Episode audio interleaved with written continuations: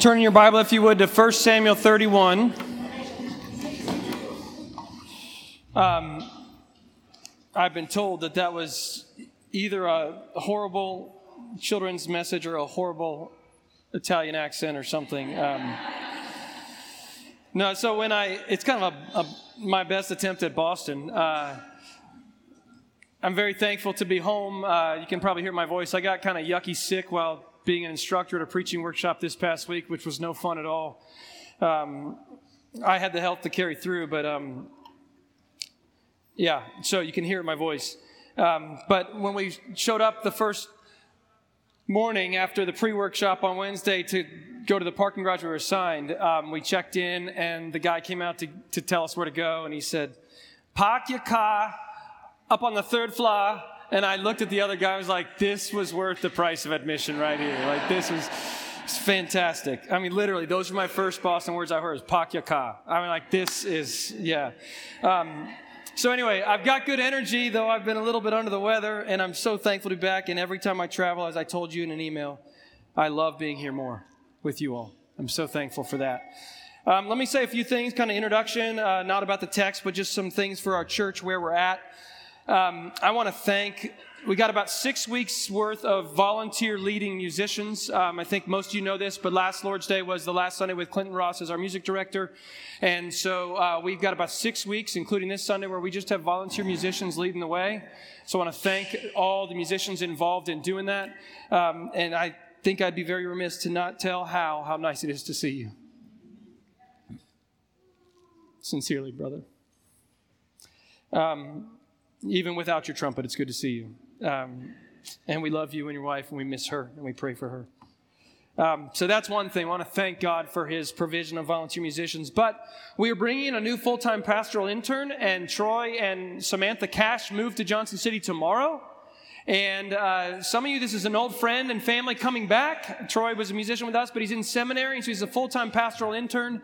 And he and his wife, Samantha, have two boys, Avery and Thomas. And just look forward to welcoming them. The month of June is going to be a transition month for Troy. So he's not going to be doing major leadership, but for the volunteer musicians who are kind of carrying some of the weight, he'll enter in and start to form relationships more, meet folks he doesn't know already. But just want to let you know that's a real blessing to have his gifts and have him be kind of on staff with us. So just see that. This is the last Sunday I'll preach from 1 Samuel 31 in a bit. Next Sunday, I'm going to preach from Exodus chapter 24, and it's a text I was asked to preach this past week in Rhode Island, and I think it's super apropos for just finishing our 1 Samuel series. And Exodus 24, I want to encourage you to read it. It's about the law of God being given, the covenant with his people, his glory showing up on Mount Sinai, and it will help us understand why God was so serious in the book of 1 Samuel to say, you should look for no other leader or king than me. The amount of glory God's people had seen of him exodusing them out of slavery in Egypt, the clarity of his law that he'd given, I think it's going to help us kind of wrap up our 1 Samuel series and say, of course there was no excuse to look around them at the nations and say, we want to be like the nations. No excuse. They had just seen him show his glory to Pharaoh. Of course, we know the era of the Judges was between 1 Samuel and the Exodus, but it's the same God. And so we're going to look at that next week. And then after next Sunday, I'll be taking a long RV trip with my family. And so then AJ and Bill will start our 1 John series, and I'll be back for almost the whole of the summer. So just eager for the weeks to come, both some time with my family, but also for us to transition to 1 John together and see God grow us over the summer months. Would you stand with me? Let's read 1 Samuel 31 together. This is God's word. This is the end of this book. Very important chapter, as I hope we'll see. Now the Philistines fought against Israel, and the men of Israel fled before the Philistines and fell slain on Mount Gilboa. And the Philistines overtook Saul and his sons, and the Philistines struck down Jonathan and Abinadab and Malchishua, the sons of Saul. The battle pressed hard against Saul, and the archers found him, and he was badly wounded by the archers. Then Saul said to his armor-bearer, "Draw your sword and thrust me through with it, lest these uncircumcised come and thrust me through and mistreat me." But his armor-bearer would not, for he feared greatly. Therefore Saul took his own sword and fell upon it. And when his armor-bearer saw that Saul was dead, he also fell upon his sword and died with him. Thus Saul died, and his 3 sons, and his armor-bearer, and all his men on the same day together. And when the men of Israel who were on the side of the valley and those beyond the Jordan saw that the men of Israel had fled, and that Saul and his sons were dead, they abandoned their cities and fled. And the Philistines came and lived in them. The next day, when the Philistines came to strip the slain, they found Saul and his 3 sons fallen on Mount Gilboa. So they cut off his head and stripped his armor and sent messengers throughout the land of the Philistines to carry the good news. Folks, like to carry the gospel. This is the gospel in Philistia. Just think about it. This is the good news they want to herald. To carry the good news to the house of their idols and to their people. They put his armor in the temple of Ashtaroth, and they fastened his body to the wall of Beth-shan. But when the inhabitants of Jabesh-gilead heard what the Philistines had done to Saul, all the valiant men arose and went all night and took the body of Saul and the bodies of his sons from the wall of Beth-shan. And they came to Jabesh and burned them there, and they took their bones and buried them under the tamarisk tree in Jabesh and fasted 7 days. This is the word of God. Father, help us, we pray. Show us Christ in this. Help us to grow not just from our experience of your work in our hearts by your Spirit through this text, but this whole book, these 9-10 months in it. Would you help us to understand that there's no other king but you, and that this book points us in a forecasting way to your anointed, to our Lord Christ. And we ask you to help us to be bolstered in faith today. In Jesus' name I pray. Amen. You may be seated. So, years ago, when we didn't have any older kids, and the kids we did have were younger, Corey and I would, there'd be times in which we'd walk into a room and we'd say, you got to clean this up. Like, not just it's not just it's a mess, but like, somebody's going to get hurt in here. Like either we're going to get hurt, you're going to get hurt, or the toy you care so much about that you refuse to clean up, it's going to break. When somebody gets hurt, usually a parent trying to do bedtime, right? Or a toy that is beloved breaks, it's pretty easy as a parent to look at your child and say, I told you so, right? I mean, I told you so. You can cry, but let's go put it in the trash. I told you so. When I was learning to drive, my dad had the same rule I now have with my teenagers, which is, son, you need to drive careful, follow the law. If you get a ticket, you're blessed to be in a home where neither of your parents have that many tickets or accidents, so therefore we have a decent premium insurance every month. If you get a ticket, you will not only pay for the ticket, you will pay for our increase in insurance for the rest of the year. I was going, I think, only 12 miles over the speed limit. I was only 16, but I got my first ticket. Had to pay my ticket, and my dad was waiting for his next statement to come in the mail, and he sat down with me, and what do you think he told me? I told you so. I told you this was the consequence. As you know, our family, some of us like to run. Some of us run when we have to. Some of us mock those who are running, but my son Nate's a runner with me. A few years ago, when he was not the runner he is now, we ran a half marathon together. And I said, Nate, there's no way you can run this half marathon. You've not been training. I don't care if you're doing middle school cross country. You've not gotten past a certain amount of mileage. It's not going to work well for you. And I remember telling him, you haven't even run 8 miles straight yet. To which he went to the treadmill, ran 8 miles, and said, Dad, I just ran 8 miles. I said, okay, fine. I'll register you for the half marathon. But I don't think that you have trained for this, and it's not going to go well for you. So we're down with Corey's parents, running a half marathon. I finished mine. It was during the COVID time, so they staggered the starts. So I started way earlier based on time preparation and such. So I'm back. I've already showered, and I get a phone call from Nate. Mile 10, something like that, brother. I told him I was going to tell the story. He said, Dad, can you come pick me up? And I said, are you hurt? No, sir. Did you step in a hole? No, sir. Where are you? Mile 10. Can you pick me up? Nope. What do I tell him on the phone? I told you so. That'll never happen again, and I'll never catch you again, son, and that's a different story. But it happened. I told you so is essentially looking at somebody and saying, I gave you forewarning, you didn't listen, it happened, I was right, you should have listened. That's essentially what I told you so is. And so maybe I could be a little bit more ripe with my examples.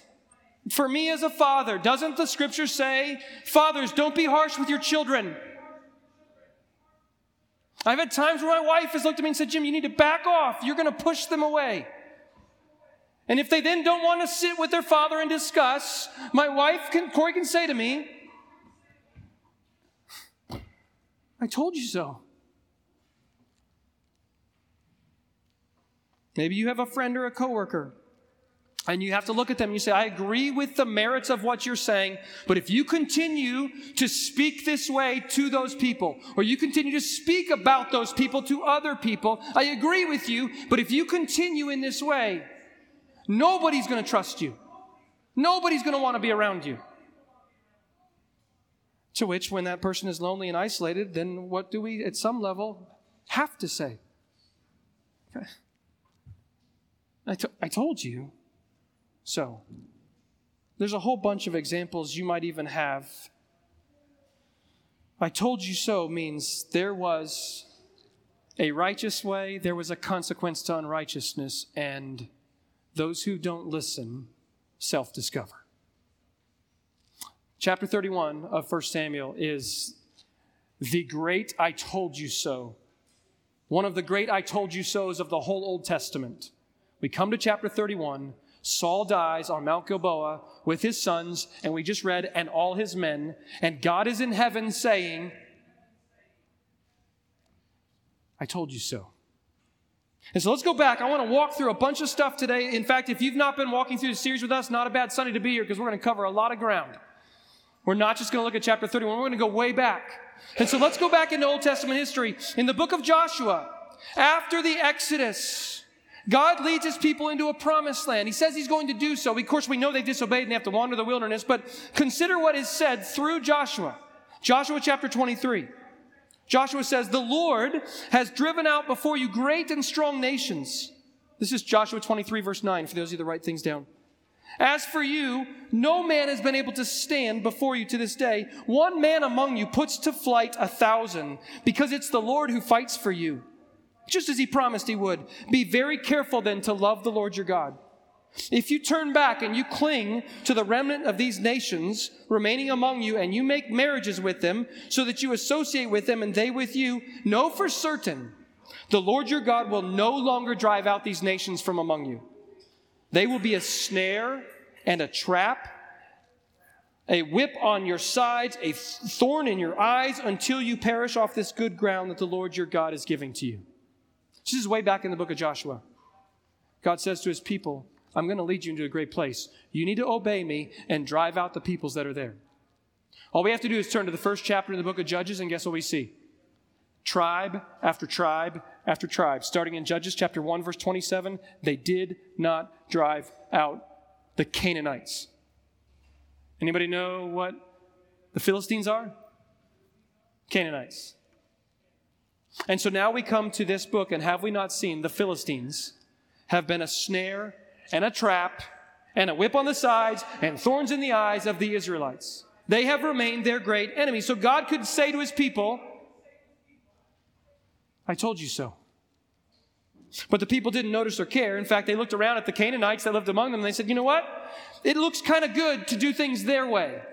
We want you to give us kings that rule us the way their leaders rule them. And so we know that Samuel's the last great judge. This is where our book started. He is the one by which God says, go ahead and give them the king that they're asking for. But you need to warn them, Samuel, of the way this king will function. And so if you remember, in our series, back in chapter 8 was a critical chapter. Samuel gathers the people and says, you can have a king. But that king is going to take and take and take and take and take from you. He's going to take your sons and your daughters. He's going to take your lands. He's going to take from you. And in the end, He's going to leave you empty. It's not going to go the way you think. And then you're going to cry out to the Lord because of your king. So Samuel obeys. He warns the people. That's what we saw in chapter 8. Then we fast forward in chapter 9. Saul is chosen as king. In chapter 10, Saul is anointed. In chapter 11, the first story we saw of Saul, he actually does some pretty good kingly things. He rescues the people of Jabesh-gilead who are being attacked. The reason I'm going to mention that today is because notice who takes him off the wall of the pagan temple in chapter 31. The people of Jabesh-gilead. See, they remember when he was going to be a good king. We put our hope in him. He was going to be the deliverer. And so if there's one merciful thing in all of chapter 31, it's the people of Jabesh-gilead risked their lives at night to go into Philistia to take his body off of the wall. So the one time we see Saul act like a king is right away in chapter 11, but then Samuel formally installs Saul as king in chapter 12, and he warns them again. You need to fear the Lord and obey only him, not just you, but also the king you chose. And if you will not obey, you need to know the hand of the Lord is going to be against you and your king. And then Samuel looks at them and says, you need to stand still and realize how serious God is, which this is foreboding to next week when we go to Exodus 24. Stand still. Don't let anybody come touch this mountain. You need to see how serious your God of rescue is. And so what happens in 1 Samuel 12? Boom! Thunderstorm. The sky lets loose. And we read in 1 Samuel 12 that the people were terrified. And so they say to Samuel in verse 19 of chapter 12, pray for the servants of the Lord that we will not die. We know it was a sin to ask for ourselves a king. We understand it was evil. And Samuel says to them, it's okay. Don't be afraid. Yes, you have done this evil. You should not have asked for a king. Yet do not turn aside from following the Lord. Serve the Lord your king with all your heart. And do not turn aside to empty things that will not profit or deliver you. And your God will be merciful. So they get one more warning in chapter 12. And now we come to chapter 31. We've seen the whole story unfold. Samuel warned him in chapter 12, said, this king's going to leave you empty if you reject the Lord. And is this not a chapter of emptiness? Everything is taken, if you notice what we read. Saul dies, sons die, his men die. And from the other hills, those who aren't fighting look and see everybody flee, and they run from their homes and cities, and the Philistines take them back. They lose everything. The book ends with emptiness in their world. So we could say that God is saying to the people, I told you so. But it's not just for the people that God's saying, I told you so. He's saying this to Saul. Remember in chapter 15, Saul refused to obey the Lord's command. God said, I want you to go devote to destruction the Amalekites. Remember the Amalekites? They're the ones that came across the tail end of the train outside of the Exodus, and they destroyed the weakest of the Israelites fleeing Pharaoh. They wounded, they murdered, they attacked the weakest of Israel. So God said, this is a statute. I'll never forget what Amalek did to my people. So Saul as king is told by God, go destroy the Amalekites, because God's a God of justice. And as we know, Saul did not obey. He did not devote them to destruction. He spared their king. He kept their flocks. And maybe you recall that powerful scene where Saul is standing there looking at Samuel going, hey, boss, like I did exactly what God said to do. And Samuel looks at him and says, do I hear sheep? Because I think I hear sheep. And Saul says, oh, the sheep. Yeah, the people wanted the sheep because we were going to do a worship service. They're for sacrifices. And Samuel says to Saul, essentially, I'll just quote it, verse 22 of chapter 15. Do you think the Lord has as great delight in burnt offerings and sacrifice as he does in obeying his voice? To obey, Saul, is better than to sacrifice. And because you've rejected the Lord, he also now has rejected you as being king. And so starting in chapter 15, remember Samuel turns and walks away. Saul reaches out, grabs the robe tears, and Samuel turns and says, just the way you tore my robe, the kingdom's been torn from you. And now, here we are in chapter 31, and we would say, it is finished. The king dies. And so do his people who followed him. God is saying, I told you so. Now, Saul knew it was coming, didn't he? 3 weeks ago now, we looked at chapter 28, where Saul, he can't hear a word from the Lord, and the Philistines are going to attack him, and he's anxious. And so he goes to a witch, and he asks her to conjure up from the dead Samuel. It's a crazy scene. And Samuel comes. It's a vision of some kind. And what does Samuel say to him? Basically, I told you so. I told you so. The reason God doesn't respond to you is because he's already turned from you, because you rejected him. This chapter is the deep low of the rejection of God. It's the divine I told you so. I mean, just the depth of the chapter, some details here. The word flee is used 3 times because the people, everybody starts to flee.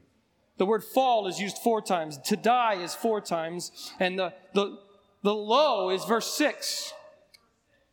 The death of the king and his beloved sons. And notice with me, who's the first reported casualty? Jonathan. That's not Saul, it's Jonathan. Jonathan was the first to recognize that David was the Lord's Christ. Jonathan, in chapter 18, had already basically taken off of his robe and said, I don't have to be the next king. My loyalty is to you because you're God's man. So Jonathan had already sacrificed his own kingdom to follow David. He'd already asked David if he could play an expected role in his kingdom to come. And he'd already said to David, if that doesn't happen, would you please be merciful to my family forever? Jonathan had that kind of faith, and he was that loyal to David. And then we see here, here's a tragedy. Jonathan's the first casualty that's not Saul, recorded in this text. Is God not a God of generational consequence? Doesn't he say that? Exodus 20, I'll visit the iniquity of fathers on their children to the 3rd and 4th generation. I can be merciful and change the soul onto a 1,000th generation, but there are consequences to sin. Have we not seen the generational consequences already? Does not the book start with Eli and his sons dying?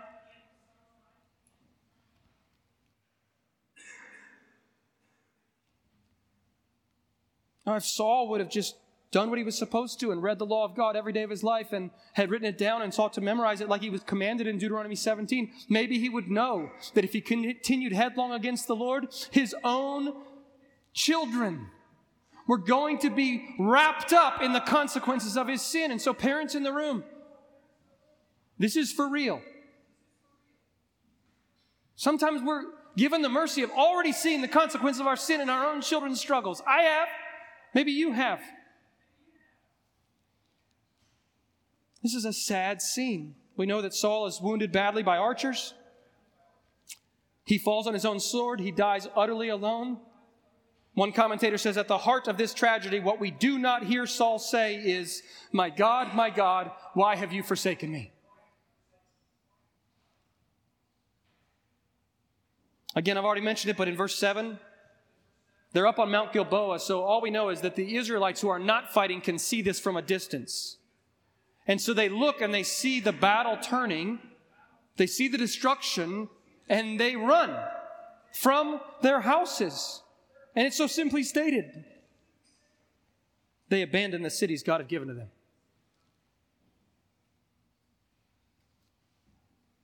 I mentioned it last week, but do you remember the words of Moses when God's people go into the promised land? And he says to them that when you get there, and you get to live in good cities you didn't build, and you get to have houses you didn't build, and you get to reap the benefits of vineyards and olive groves that you didn't plant, you need to be very careful lest you forget the Lord. Because he's given it to you by grace, but if you forget the Lord, what does God say that he does to those who turn from him? He rejects those who reject him, and that's what happens here. They run from the cities. What he had given them, they don't have it anymore. This is a deep blow, this chapter. I mean, one way I could say it is, it's a total reversal of the good. That's what we must see. The houses, the good things, the wells, the vineyards, gone. Can you imagine in your life right now what you would say is the Lord's provision? We have to say it's Lord's provision because every good gift's from him. But I want you to imagine a total reversal of what you call your own. Gone. That's what is happening here. The low is even deeper. It's even darker. Let me show you where. In verse 9, we read that they sent messengers throughout the land of the Philistines. You see that in the ESV? In the original Hebrew, the word messengers is not in the text. There's no, they sent throughout the land to share the good news. And then we read in verse 10, I don't think it's messengers they sent throughout the land. What did they send throughout the land? The dismembered bodies of Saul and his sons. Their armor.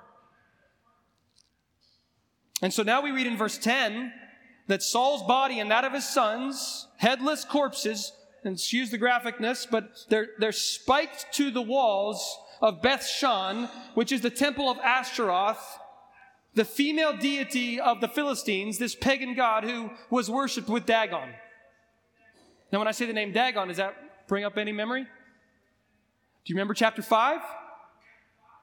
Remember in chapter 4, the Ark of the Covenant was captured, and Phinehas' wife, she has a baby, and as the news is given that the ark is captured, she passes away. Eli falls over and dies, but she has a baby, and she names her baby Ichabod. And in Hebrew, the word Ichabod means, where is the glory? Or, the glory has gone. And then the next scene is in chapter 5. The Ark of the Covenant goes and is parked inside Dagon's temple. And what do we see? Is the glory gone? No way. Because it's a funny scene, right? Every morning they come and Dagon, their idol, is fallen over. And they set Dagon back up. Got to get him right. And then the next morning they come in and not only has Dagon fallen over, but Dagon is headless and handless. The glory of God broke out inside of a pagan temple. And now you have the disqualified, rejected people's king of Israel is on display inside of the pagan temples of his enemies. Do you see the reversal? Actually, it's even more stark than that. It says his body was against the wall of Ashtaroth temple called Beth-shan. Does anybody know where his head went? Excuse the graphicness. 1 Chronicles chapter 10, verse 10. Let me just read it to you. And they put his armor in the temple of their gods, but they fastened his head in the temple of Dagon. That's crazy reversal. The same temple where God decapitated the head of the idol is now the temple that is displaying the head of Saul. This is a very deep, low of reversal. God is in heaven saying, I told you so. Now, I want to start to apply this. Hope to do it faithfully. So let me just do it in form of a question. Do you ever wonder,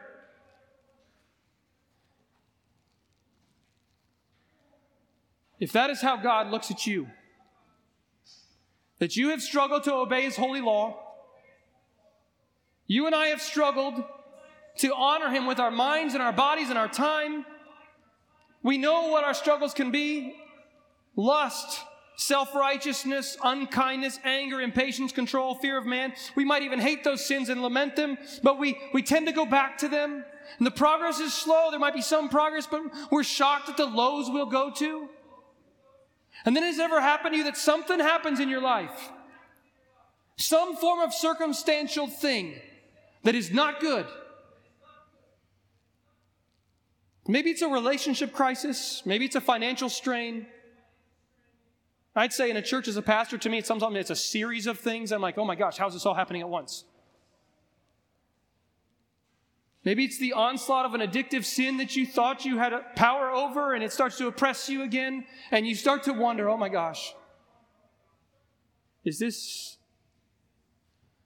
this God in heaven saying, I told you so? And is He going to take me down? I don't know about for Bill as a pastor for many more years than I've been, but I've had many people who profess faith in the gospel, but their functional theology is, I'm expecting any minute. That's what the Lord's going to do to me because I'm not as holy as I should be. So here's the question.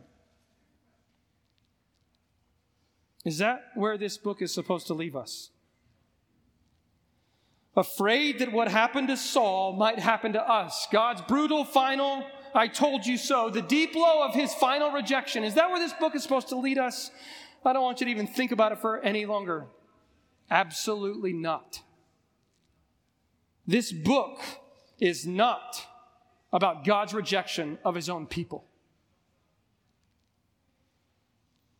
Not a people who desperately need him to be the righteous king that he tells us from the beginning that he is. The merciful king that we cry out to. No, the book of 1 Samuel is ultimately about there being no other king of God's people who repent and turn to him than the king of reversal. But it is true, reversal goes both ways. Those who reject God are on display at the end of this book. But the whole narrative is about something wholly different, isn't it? It's about God's faithfulness to bring his king, who's going to be the one by which those who repent and turn to him are rescued from our sin, are rescued from the world around us. 1 Samuel, from beginning to end, doesn't drive you and me to a deep low. It actually should take us to the height of worship, that the God we worship is the king of reversal. And so chapter 31, it's not an Ichabod moment. It's not the glory left the building moment. It's actually a moment where we see the glory of the God we should worship, who is the king. Let me show it to you. We read in our call to worship, it's a long call to worship, but it was important to do it. Hannah's prayer in chapter 2. Do you remember what she prayed? You can even just look at it. We said it this morning. She starts out this book thanking the Lord of hosts for the reversal he's done in her life, but she does not let it be just about her life.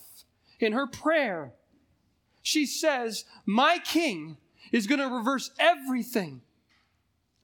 She says things like, the Lord kills and brings to life. He takes down to Sheol and raises up. He'll guard the feet of his faithful ones, but he'll cut off the wicked in their darkness. It's a book that's been about reversal going both ways. You know, I think if Hannah were with us today and we said, hey, how should we understand chapter 31? She would say, I told you so. I told you the wicked will be cut off. I told you that not by might shall a man prevail. I told you God's going to raise up a king that's about the reversal of wickedness. And this picture is a story of that reversal. Actually, let me show you the positive about the glorious reversal. Where is Saul buried at the end of this chapter? Under the tamarisk tree. Do you know what else has happened at that tamarisk tree in this book? Do you remember? This is where he was installed as king. But then, in the most wicked of all scenes in chapter 22, this is where Saul destroyed the priests of Nob. This is where Saul wickedly murdered God's people, wives and children. He proved to be the Antichrist that had rejected the Lord. And so call it poetic justice if you would, call it whatever you want. It ends for you at the tamarisk tree, Saul. And your bones will see corruption. See, this book is about God's faithfulness because reversal goes both ways. He will exalt the lowly like Hannah, but he will bring down those who, by their own strength, pridefully reject him. Interestingly, the end of 1 Samuel is the beginning of David's reign. Now, AJ and I, Bill, we're all going to podcast the book of 2 Samuel starting sometime this summer. So we'll keep going in the story, not through Sunday morning preaching. So I hope you track with that. But do you know how David responds in chapter 1 of 2 Samuel to this whole thing? It's amazing. In 2 Samuel chapter 1, David is going to grieve Saul's death. He's going to say, everyone lament with me, the mighty have fallen. Remember, David would never put out his hand against the Lord's anointed. He was waiting on God to do that. So when God does do that, David now says, of course he's grieving for Jonathan. But here's what we don't see. We don't see harsh vindication and pompous taunting by David. There's no arrogant, I told you so to the people. You're idiots. You followed Saul. And I'm going to make you pay. Because I only had 600 men and their families, and the rest of you were duped by the idiot. He took everything from you, and now you're going to pay. That's not what we see in the Bible. Instead, we see a king who grieves the sad extent of God's faithful justice. Does that not sound a little bit like somebody else? Who grieved the sad extent of God's faithful justice? Doesn't it remind you a little bit about Jesus, the Lord's anointed? I mean, we know that he wept outside of Lazarus' tomb because of what death does, knowing he was about to resurrect him. But in a world of sin and death, there's death. And Jesus wept over it. But how about even on the cross, does Jesus not, with a posture of humility and grief, say to his Father, Father, forgive them, they don't know what they do?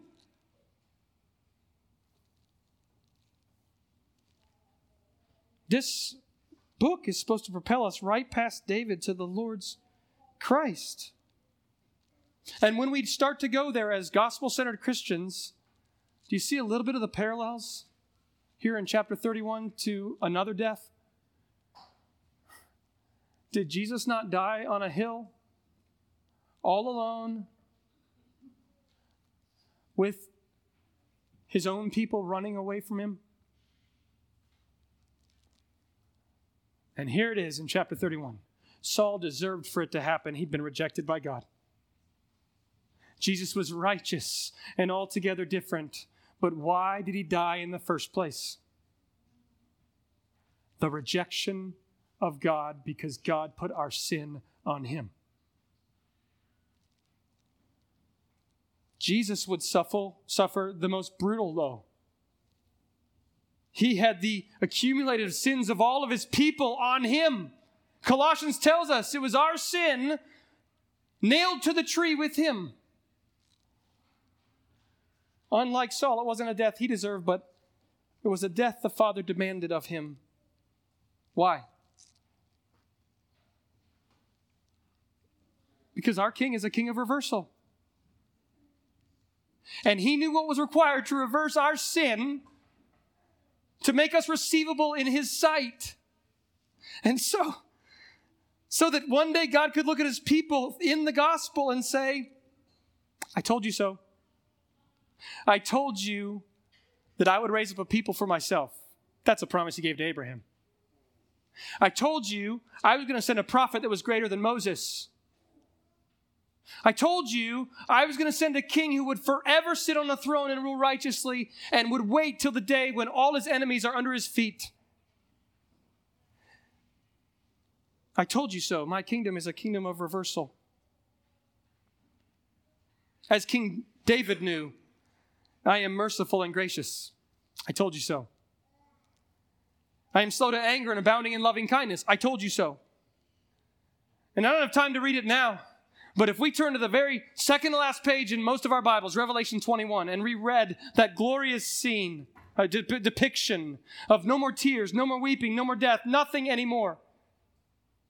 And then after that, there's a commentary, but those who've rejected God will know the lake that burns with fire forever, because God is faithful to restore those who turn to him. He's also faithful to judge those who've rejected him. And if the prophet John had his hand be tired like I am when I handwrite, and he said, I don't really have time to write all this down, what would he say instead? I think it's like he could look at us and say, I told you so.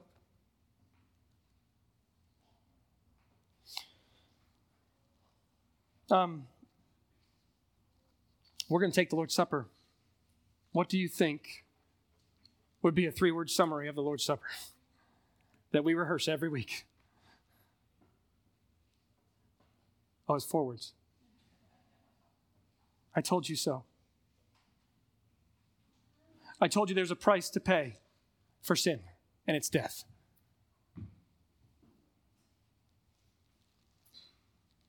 I told you I was holy. I told you I was going to send a king by which you could be saved. Every week when we take the Lord's Supper, it's our proclamation that God did what he said he would do. So what is our discipleship and evangelism? But wanting to introduce the King to our friends. So that even in their life, when they realize the onslaught of alternative identities that are not giving them life and it's not working, and they turn and they understand the gospel because you choose to share it with them.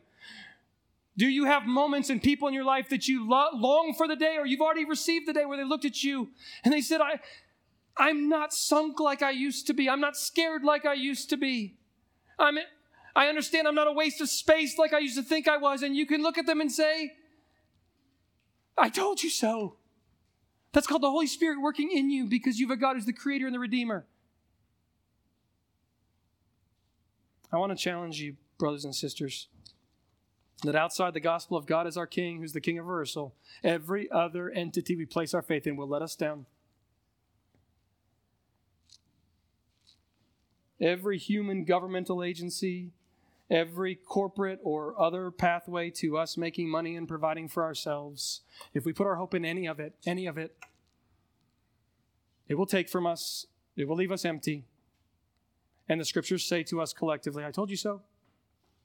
But if we will be faithful and obedient servants of the King, repentant, believing the gospel over and over, walking together with one another, never stopping worshiping our King through Christ, then we are anticipating the day when we are all together and those who've been rescued throughout history are singing one song with the elders and the angels. And we actually believe that God has kept his promise. And I told you so will not be anywhere close to a good enough summary of the glory we'll know forever. I challenge you in your own time, read 2 Samuel. Track with us in the podcast we'll do. One of the main reasons we're turning to the Gospel of Matthew starting in the fall is because I want to look at Jesus the King with you. He's the King, and his kingdom has come. It is at hand, and it will reign forever. Let me pray. Father, nourish us now by the Lord's Supper. Would we be confident in what you've accomplished in Christ? Would you forgive us for the times we reject you, each and every instance when we say yes to something you've told us to avoid because we won't obey you as our King? Or we say no to the things that you've commanded us to do. We thank you that your kingdom is one of mercy for those who repent and turn to you. But Lord, would you protect us from rejecting you?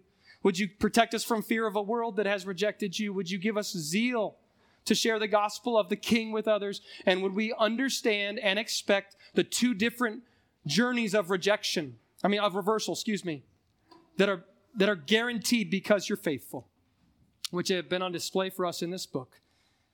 We thank you for it. In Christ's name we pray. Amen.